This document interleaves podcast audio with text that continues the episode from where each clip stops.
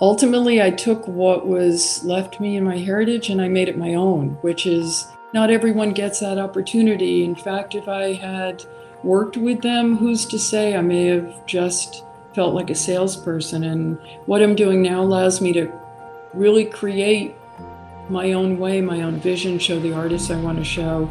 So, in some ways, I have the best of all worlds, I think. Presented by Arcarta, The Bigger Picture presents a special series of podcasts in partnership with London Art Week. A showcase of the best the art market has to offer, we take an inside look at the galleries participating and the stories behind the people that shape them. In 1878, Mortimer Newhouse opened his gallery in St. Louis, setting in motion a series of events that would see the generations that followed dealing in art. Despite this legacy and family ties, running the gallery would never be an option for Jill Newhouse. However, as the fate of the Newhouse legacy looked uncertain in the 70s, in spite of tradition and expectation, Jill would go on to found her eponymous gallery and establish the Newhouse name as one of the leading dealers of master drawings.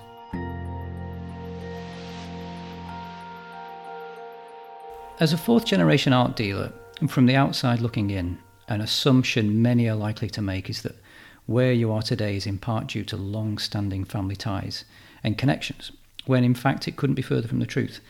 How does it come to pass that despite being born into a family of art dealers, dealing in art was never considered for you? Well, I think that the time that I was starting in my career, um, my father had a very different idea of what the path of a woman should be. And although I was always interested in art, um, he got me a job doing painting restoration. Um, this was in the late 70s, and felt that that was a more appropriate place than than uh, being in the business world for women. Um, having said that, shortly after that, my father passed away. And even though um, the gallery had existed in the family since my great grandfather, since the 1870s, the late 1870s, um, there was a there was a mandatory buyout agreement between the two brothers that were that made up the gallery. So my family was bought out of the gallery. So that was no longer an option. And I was in my um, mid 20s at that point. Um, that I knew I wanted to be in art. I had no idea that I wanted to be in the business world. And um, it was almost as though the disappearance of my father and the lack of choice there sent me in a different direction um, in pursuit of how I would make a living, which I had to do at the time. So and I still do have to do. um, so um, I took a round roundabout path toward it. When my father was ill, I had been working as a painting restorer, and I had begun to go around to some of the small auction houses here, PB84, and um, I forget if Christie's had Christie's East at that point. And I would talk to him about it, and he was kind of excited that I was going to auctions and understanding what that world was about. But it just was an unfortunate confluence of, of events that took that possibility away from me. So, how did it make you feel that there was this traditional view that dealing in art was not a profession for a woman? Well, I was of that generation that thought that was ridiculous. So, um, sadly, my father didn't live long enough for me to prove to him that he was wrong.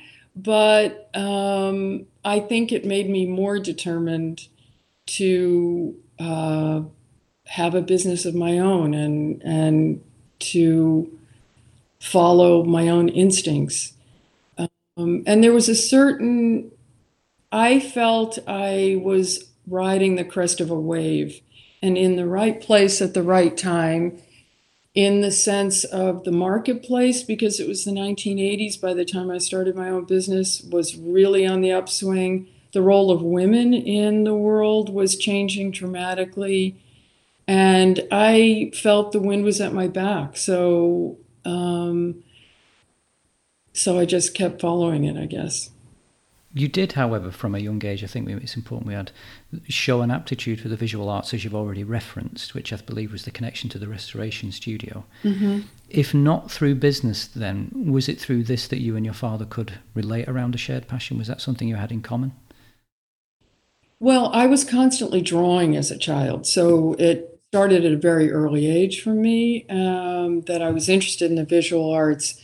And that um, actually, there's a funny story. When I was about in my early teens, I did a pastel of a, I think it was of a clown holding a flower or something like that. And my father actually framed it and put it into an auction at Plaza Auction House under a pseudonym um, and bought it back. But he let it get up to like a thousand dollars because that was his way. he just thought that was the funniest thing in the world. That um, you know, he gave me a fake French name and said this is a pastel by this person, and and uh, so he was proud of the artwork I did, and um, and you know the art world given that story can you imagine that wouldn't be happening today it was just much more of a each uh, of a small private businesses mom and pop businesses um, so uh, so we had bonded over the visual arts in that sense my father was more of a businessman i don't think being in the art gallery was his first choice there's a um, wonderful family legend that he was actually um, asked to try out for the for a baseball team, the St. Louis Cardinals, as a pitcher. And his father, Bert Newhouse, who was my grandfather, wouldn't let him do it because he had to come into the family business. So he um, erred on the opposite side, which was to not push us into into the art business. Also, there's a very complicated dynamic between my grandfather and my two, my uncle and my father that would have been difficult to be included in. But we had bonded over that. So. Hmm. So let's fast forward to the period in the 70s in particular while you're working at Paul Morrow's studio. I'd like to know how important does that up close relationship with works of art have on helping you develop your eye? Do you think it changed the way you would come to view art? Absolutely, because it was run by a man named Francis Morrow, who was taught by his father to do painting restoration. So, again, it was a family business. Uh, the woman who's running it now, Christina Zuccheri, is still a close friend of mine, and she continues. They had developed a very specific kind of relining process that was quite well known that used glue. Um, but to be able to take an older picture, 19th century old master picture, and be able to touch it and clean it and apply paint to it was an enormous experience, a wonderful experience. And it was really through Francis Morrow that I began going around to the auctions to look at things. He would be asked by clients to look at things. I would go with him. Um, he was a wonderful, wonderful man. Uh, it was again at that moment when scientific uh, processes in the restoration world were beginning to replace his hand me down learning style. So um, his business, you know, had to change a lot too. Yeah. How does it? How how, how did it? How did it feel at the time when you were uh, faced with the task of restoring a picture? With it's almost, it's incredibly uh, immediate, and there, there I, I would imagine there's not an undo button like there is with digital processing today, where you can control Z something. How did that feel? Was was there quite a weight of responsibility there? Well, good restoration is all reversible. So uh, when you hire a young person like I was at that time, theoretically you can undo most of it except the cleaning of the of the painting. But yeah, to be able to touch an old painting and to be able to see the difference between pre-cleaning and and uh, after it was cleaned teaches you how to read the surface of a work of art. And although it wasn't works on paper, it still was a fascinating way to learn about medium and to learn what uh, work of art is made up of. Um, it was a great treat. I mean, it was a wonderful entrance into the world into the world of art. Not too long after that period in time, though, however, you ended up working, ironically, in a sales role in a gallery. So was this something you picked up quickly? What happened exactly? Um, well, the the there was a bit of a recession in the 1970s in the um, art market, and my I have to say my uh, art restoration abilities were pretty minimal, and so I was laid off from that job.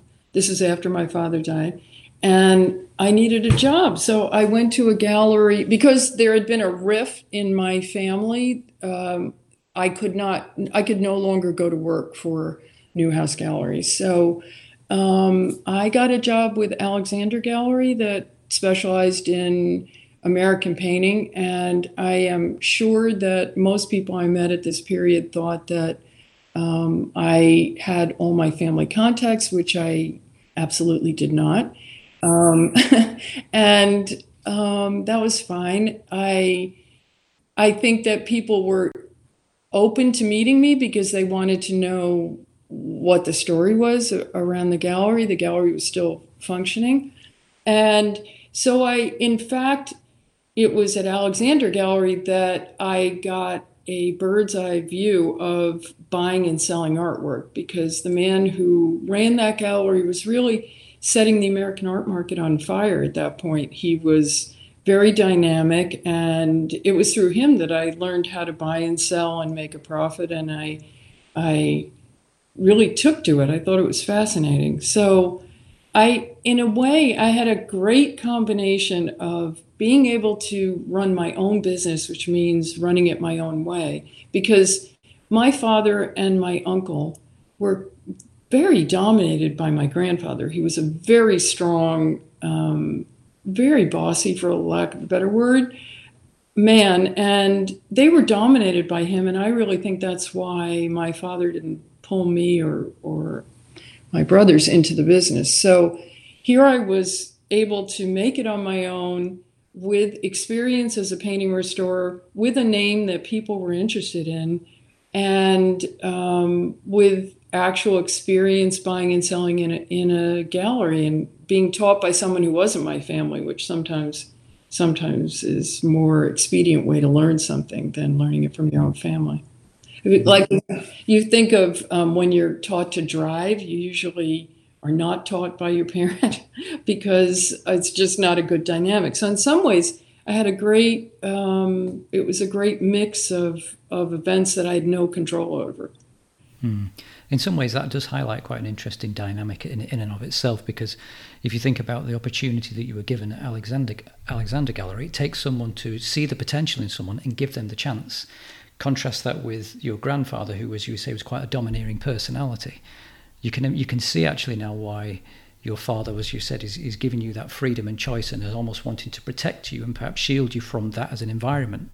I think that I think he was. I actually think he was because I think that it was a very stressful environment. As much as it was a very successful art gallery, I think it was a very stressful environment.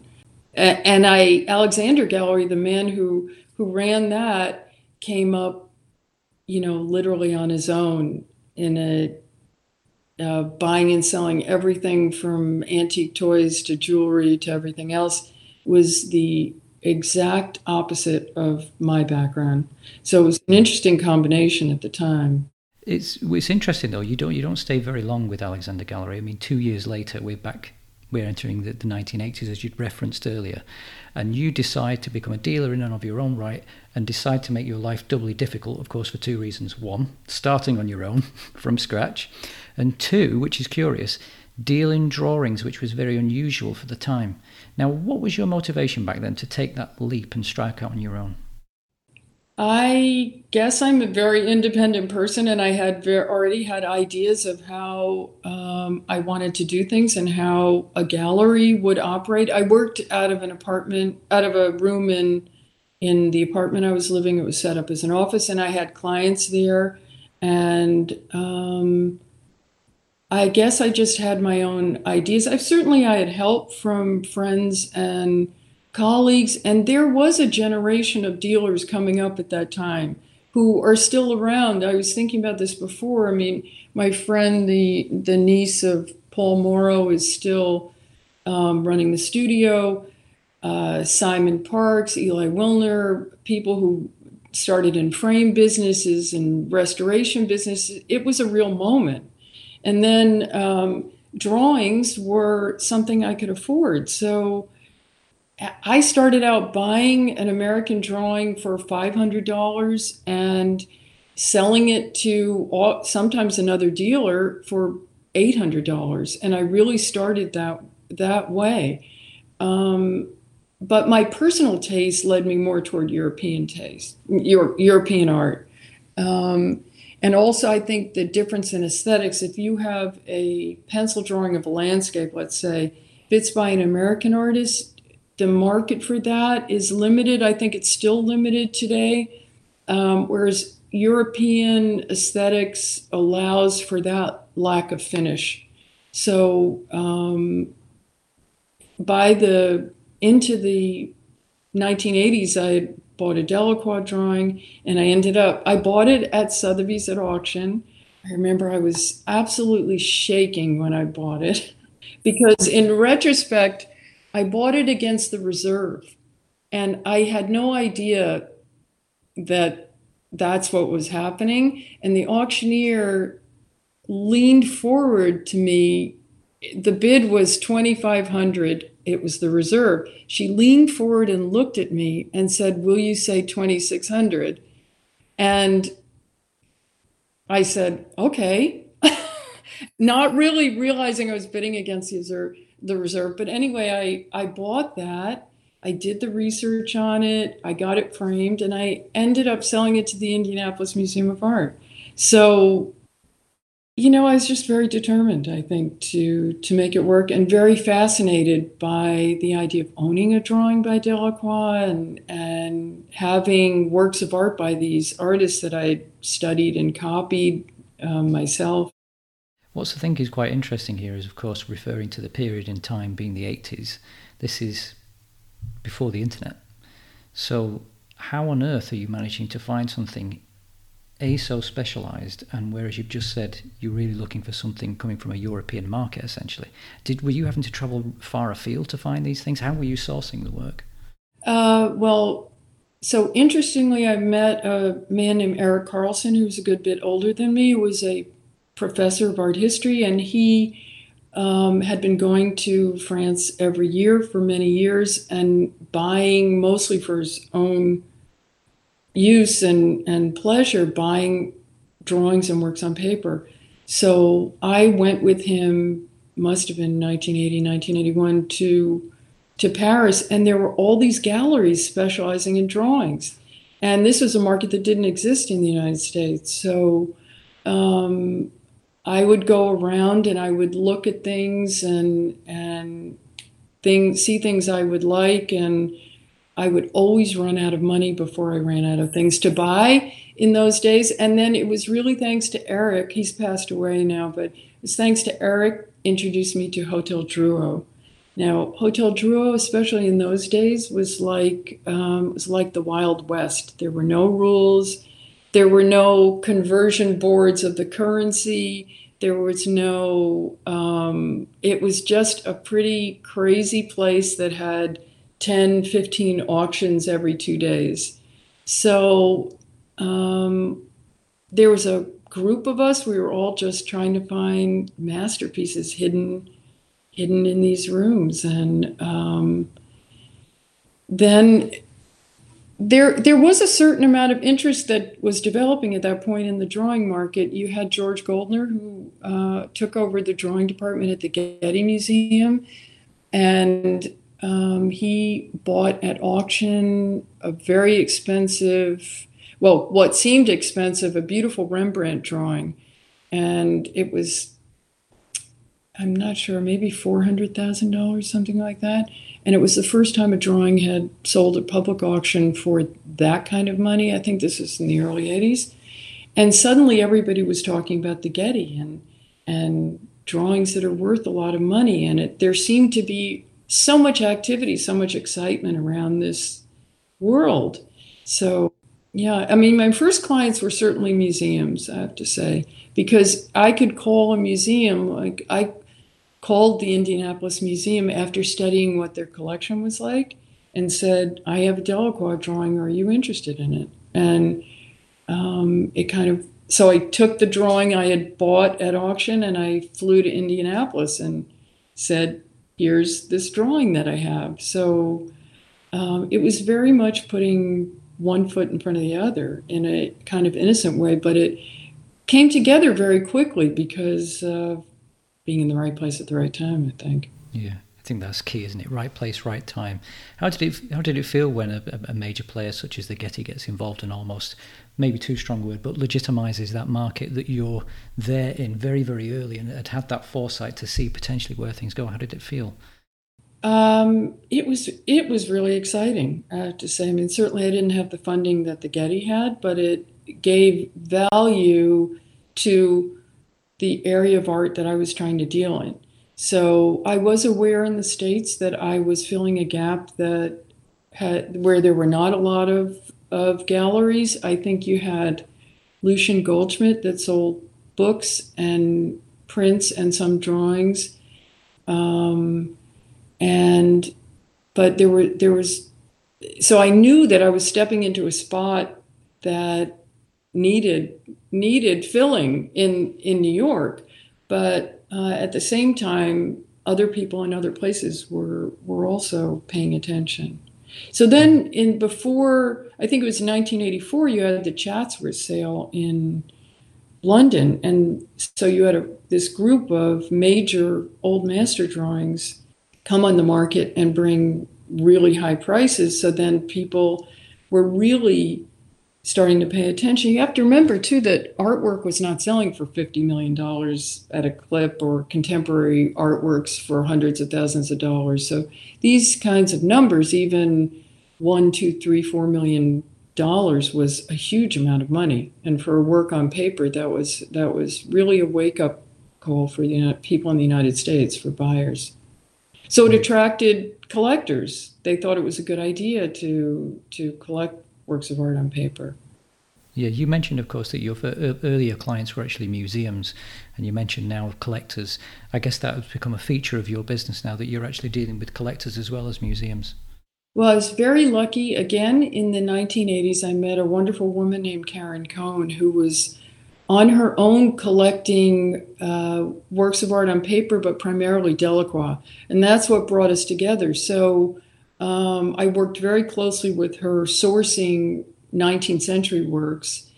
Um, and then other buyers started to appear too. So um, I, you know, I often think about dealing, art dealing, as being you're kind of becoming a matchmaker when it's the older art. So I'm selecting something, let's say, that I think is good quality. I have to find the person who also agrees with me and wants to own it as well.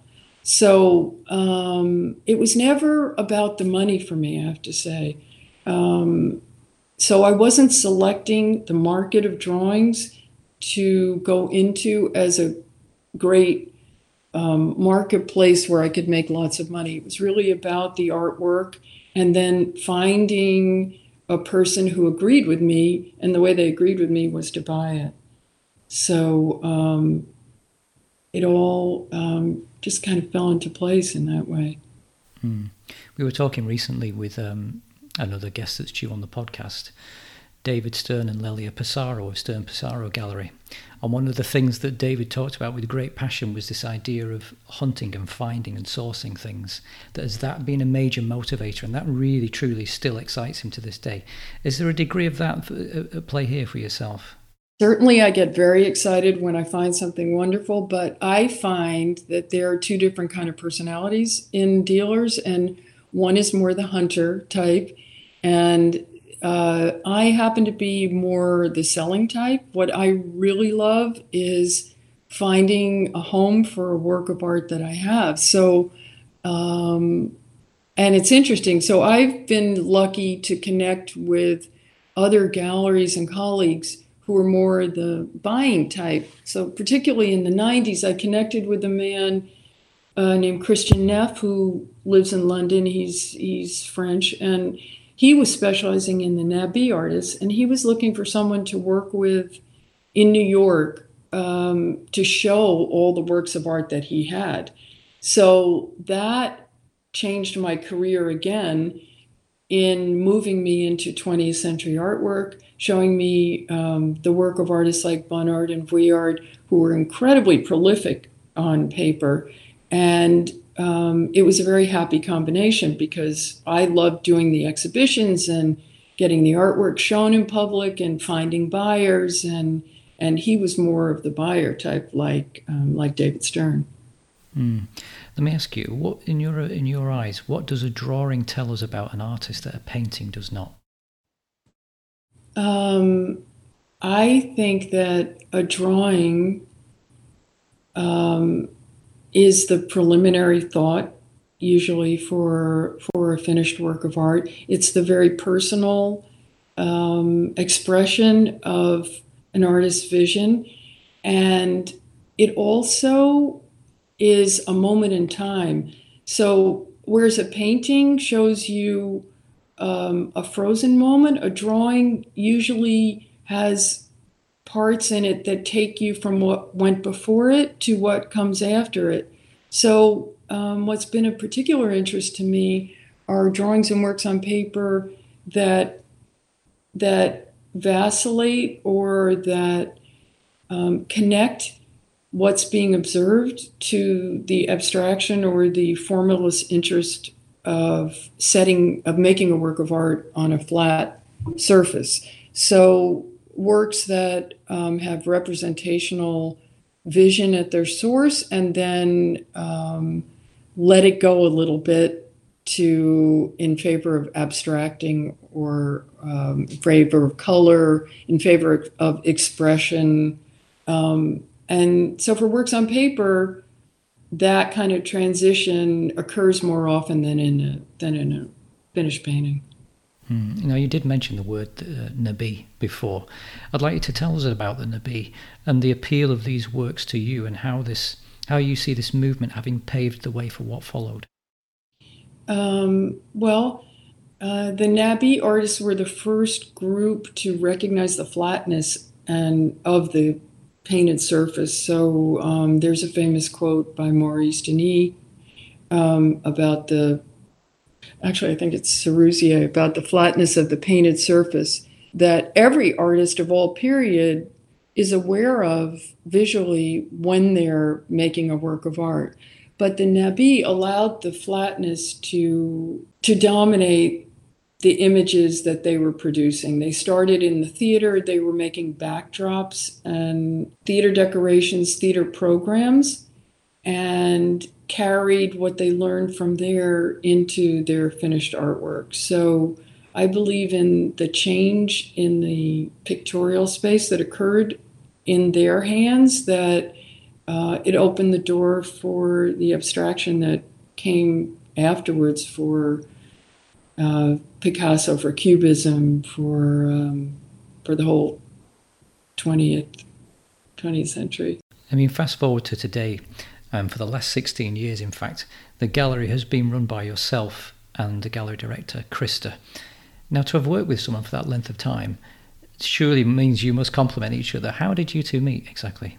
Um, I was looking for an assistant, and Krista had been managing a paper restoration studio for five years, and she had been planning to go uh, into the gallery world, and um, we met and we hit it off. She was um, had great expertise in in conservation and in framing works of art, which was very helpful and we our personalities just clicked.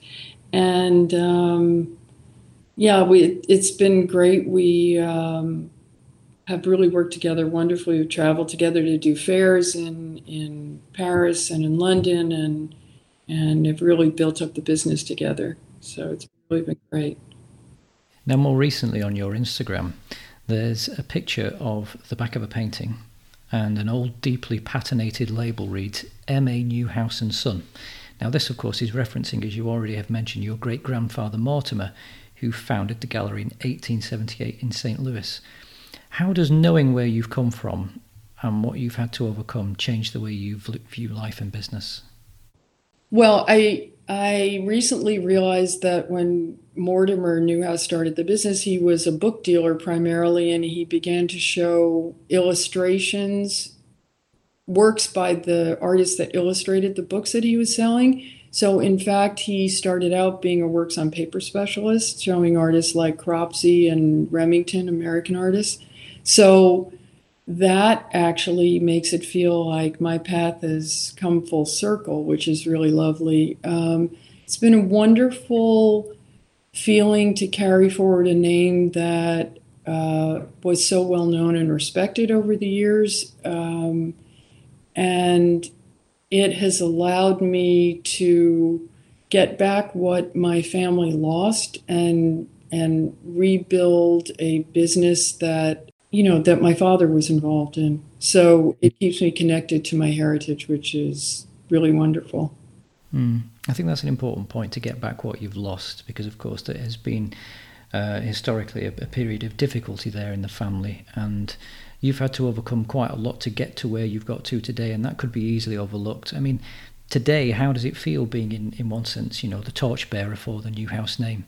What do you think your father would have to say about Oh, I think he'd be thrilled. Um, but you know, family businesses are complicated, complicated animals, and um, I'm sure most people who are involved in family businesses have stories to tell. I, I think he would be thrilled that I made it independently, and um, and ultimately, I took what was left me in my heritage and I made it my own, which is not everyone gets that opportunity. In fact, if I had worked with them, who's to say I may have just felt like a salesperson? And what I'm doing now allows me to really create my own way, my own vision, show the artists I want to show. So, in some ways, I have the best of all worlds, I think.